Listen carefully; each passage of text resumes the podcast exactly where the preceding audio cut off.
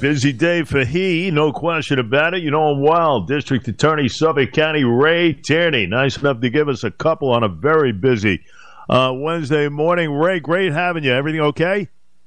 Everything's great, Jay. Thanks for having me. Awesome. Always uh, great having you on. We'll get to uh, the courtroom in uh, a couple of minutes. I got to tell you, you know, you have been uh, front and center regarding uh, indicting and making sure uh, people uh, get their justice uh, deserved when you sell the fentanyl type mixtures that are out there and it results in a fatal overdose.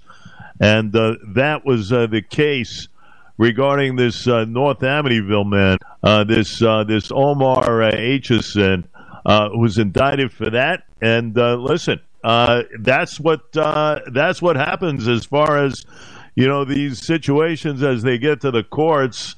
Uh, and you've been uh, you've been out uh, out there as far as making sure it happens.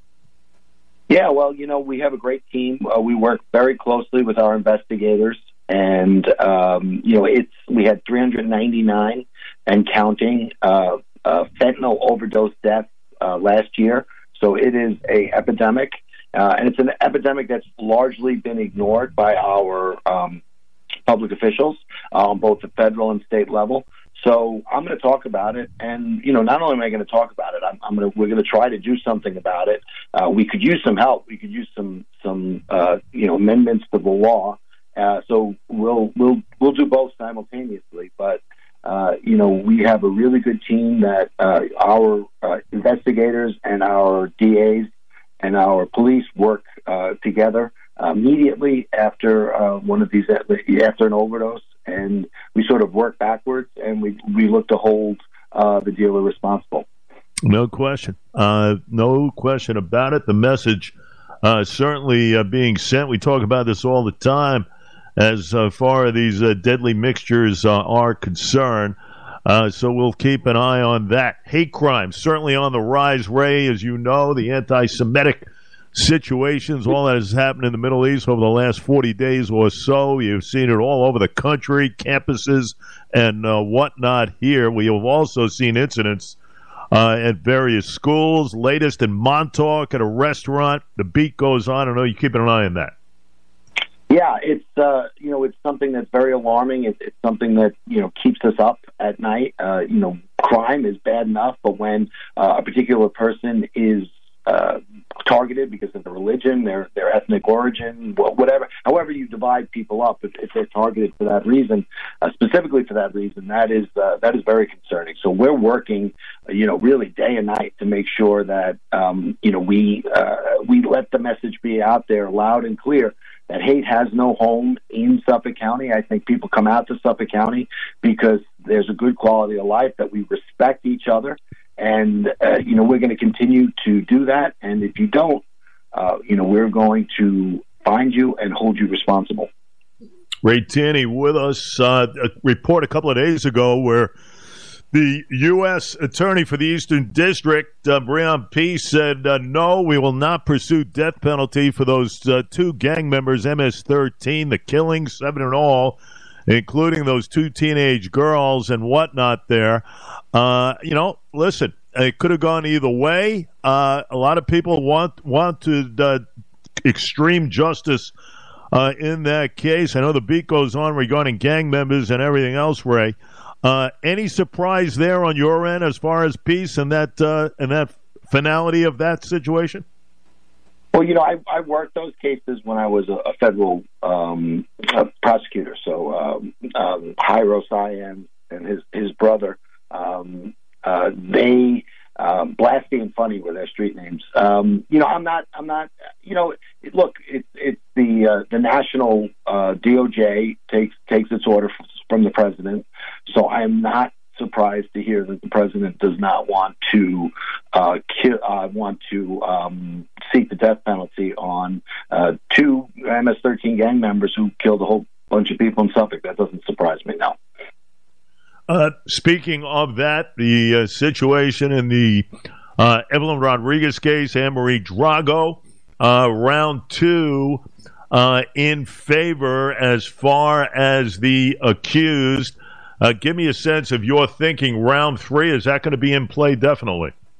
Yeah, definitely. I mean, I think that you know we we had the, the first case uh, occurred um, you know, before I came on, and um, you know, uh, the the, uh, there was a conviction. The appellate court, uh, uh court uh, overturned that conviction because of prosecutorial misconduct. Sort of hemmed us in a little bit in in the way we could try the case. Um, you know, we we uh, we got a, a, conviction on the misdemeanor on the vehicular aspect of it. It was a mistrial. So we're going to continue to um, pursue that case. Um, you know, I think that the defendant needs to be held responsible uh, for you know her, her, conduct on the day of the anniversary of um, you know the, the, the death of the of the victim of of the MS-13 in Brentwood. Yep, no, no question. Round three is coming, uh, according to the uh, DA. Let's shift to Gilgo uh, Ray. First off, uh, any surprise to you regarding Rodney Harrison stepping away from his commissioner's post. Now, listen, we all knew it could be coming, especially with an Ed Romaine win as far as the county executive, and he did just that last Tuesday. What about your thoughts regarding the commissioner? You know, I I had spoken to Rodney, you know, uh, all, all throughout the process. I know where, you know, it, you know he is, you know, he retired from the NYPD um, you know, and he ha- he has a personal life, he has a family life, and so there were things happening, uh, you know, in his life that that were, you know, only only here once once in a lifetime, and, and I think he wanted to take advantage of it. So, you know, he uh, he made a decision for his family, which I which I respect. So I, I you know, after speaking with him, I, was not surprised at all. It was something that that you know I, I knew was coming.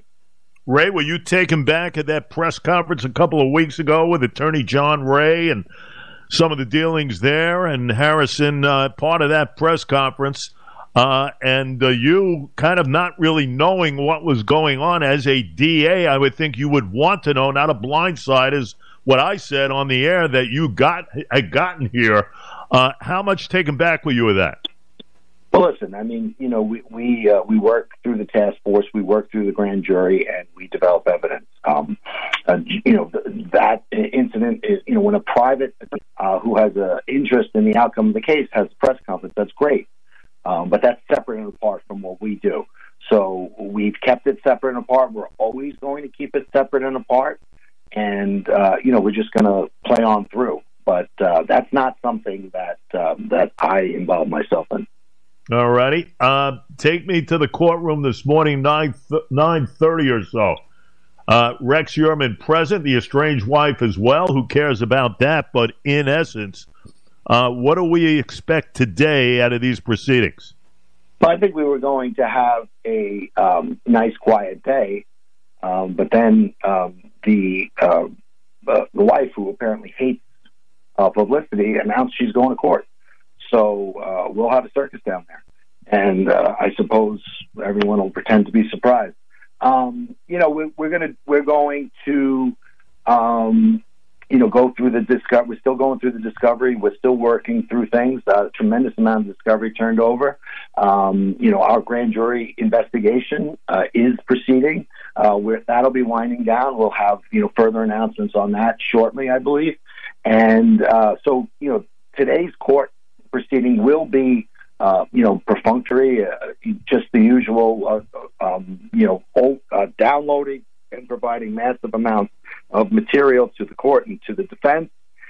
Uh, and nothing really, uh, you know, monumental from from our side. Uh, and then, you know, uh, that's just the sort of the public-facing part of the investigation. Obviously, there is a grand jury aspect of it and a continuing investigation aspect of it, which is you know, sort of frenzied and and very uh, very engaged. But we don't uh, we don't talk about that until we're ready to proffer charges. There you go, Ray Tierney, with us a minute or two. As far as the gun confiscation, Ray, uh, you know that's something obviously in the jurisdiction of Nassau and Anne Donnelly and how she goes about her business. But to even think, uh, in my estimation, that those uh, weapons could be returned uh, to the Heuermann household was outrageous. I mean, it is still evidence, in my in my opinion. Uh, what about that aspect of this case right now? Well, the whole thing, that whole thing, in my opinion, was was silly. Uh, we're, you know, we're pretending guns aren't what they are, uh, guns. And you know, he had a, a number of um, registrations, uh, but he had a number of guns that weren't registered. So, you know, the fact that uh, that's a crime, uh, you know, or that's a, a potential crime that needs to be investigated by the uh, agency with jurisdiction, which would be Nassau. And so possession of the illegal guns obviously is evidence of a crime. Uh, possession of guns that are have been made legal through the registration process is also uh, evidence of the crime because they prove knowledge on the part of the possessor that they were aware of the law. So the whole thing is silly and ridiculous and a waste of time. Um, but we prevailed as we knew we would and now we give it to our partners uh, to the west, Anne Donnelly, and she's going. I mean, we didn't even, you know, the, the guns had nothing to do with the with the four murders we were investigating, right? Uh, or we at least we couldn't link them. Uh, but that doesn't mean separate and apart. It's, it's not a crime to possess them. So that's a crime that Anne Donnelly and her team will look into, and as it should be. And and you know she'll do what what she deems to be appropriate. Uh, and uh, you know, I'm confident in that. But but to say we're going to just return, I mean, that's like, you know, you uh, you get a whole bunch of cocaine. Uh, do we return that too? Uh, no, it's contraband. It's illegal. So uh, silly, silly, silly nonsense. Quite frankly. Two more for Ray Tierney. Uh, Ray, anything viable did you take out of that press conference from Attorney John Ray from a few weeks ago, as far as witnesses, even the wife possibly being present? Is that viable information to you. You probably are doing your due diligence with investigations. Anything you could tell us about your mindset of that at this point? Yeah, so you know we have a team of investigators, um, you know, and and I'll say this, you know, uh, like a lot of people, uh, you know, um, we we get information from a whole bunch of sources, including at times John Ray. So we we utilize that information. Uh, we don't share it. We don't disclose it prematurely um, and we, you know, we, we process it through our um, through, through through our investigation. I, I will say that you know after the first three charges were uh, were, were proffered in court, we had a bail letter. Uh, bail, that bail letter laid out the evidence in this case. Uh, I suspect that if there are more charges coming, uh, there will be another letter that will lay out the actual evidence in the case. Um, and you know, look, this I get it. This case has a lot of interest. Uh, a lot of people. It's caught the imagination of a lot of people, and that has created this sort of, um, you know, uh, interest where where people uh, get on the radio uh, or, or uh, you know other places and, and talk about it and write articles about it. Um, but that has nothing to do with um, you know, that has nothing to do with what we do in, in the grand jury uh, confidentially. And uh, you know, I, I enjoy. I don't watch everything, uh, every, near everything. I don't read. Uh, basically, I don't read anything. But uh, when uh, I am sort of stumbling upon it and and watch it, you know, I, I sort of have a chuckle to myself because uh, not every not everything that's being reported is accurate. We'll just we'll just leave it at that. Well, you're you're right. I mean, you know, sometimes it's like a sideshow with all this stuff in a circus atmosphere, uh, without question. One more for you. Uh, a lot of people keep uh, commenting, asking, all right, what about the fourth woman, Maureen Brainard Barnes? When is that going to come into play? At this point in time, do you feel confident that something will come into play, especially sooner than later? You know, uh, as I said all along, feelings don't don't factor into it. Opinions, thoughts, uh, it matters the result. So we'll wait for the process to play itself out. We'll get, we'll get whatever result we get, and we'll report on it. Um, you know, I, I can say that uh, the the grand jury process has been and continues to be a fruitful process, and uh, that, with regard to the Gilgo Four, that process is winding down. So, uh, you know, but we're you know when you get end of, of uh, you know the, the grand jury stage, you know, not everything is in the control of the prosecution. In other words, you're you're calling witnesses or, or what have you, and you have to bring these witnesses in. Um, you have to do that subject to other people's schedules sometimes. So, are we looking at a trial to fully get underway, in your estimation, by June of 2024?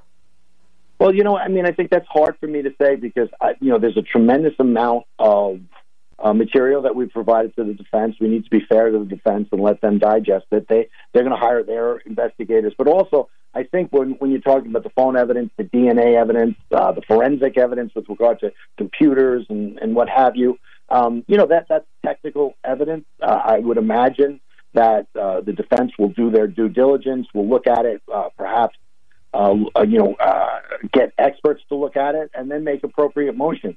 So I, I think we'll have once the motion practice gets underway, we'll have a better idea. But uh, again, you know, when you when you kill all of the witnesses to the crime, yeah. uh, you know, the, the, prosecution has to prove it through these, uh, for, or one of the main ways that the prosecution proves it is through this forensic evidence, which is, uh, you know, subject to being suppression and what have you. So, you know, the defense is going to do that, and we'll we'll answer that at, at that time. But it, it's gonna it's gonna take time, but it's going to be you know, you know that is what uh, what what what is what the defense does. So we sort of you know respond to that. So so wait, we'll wait for that to play out. But I mean, you know, this is a this is a case that was 13 years in the making. So and under our New York State uh, discovery laws, we we have to provide everything. Uh, and we have to be able to, you know, prove that we can uh, that we've provided everything. So that's so that's a that's a process that doesn't happen overnight.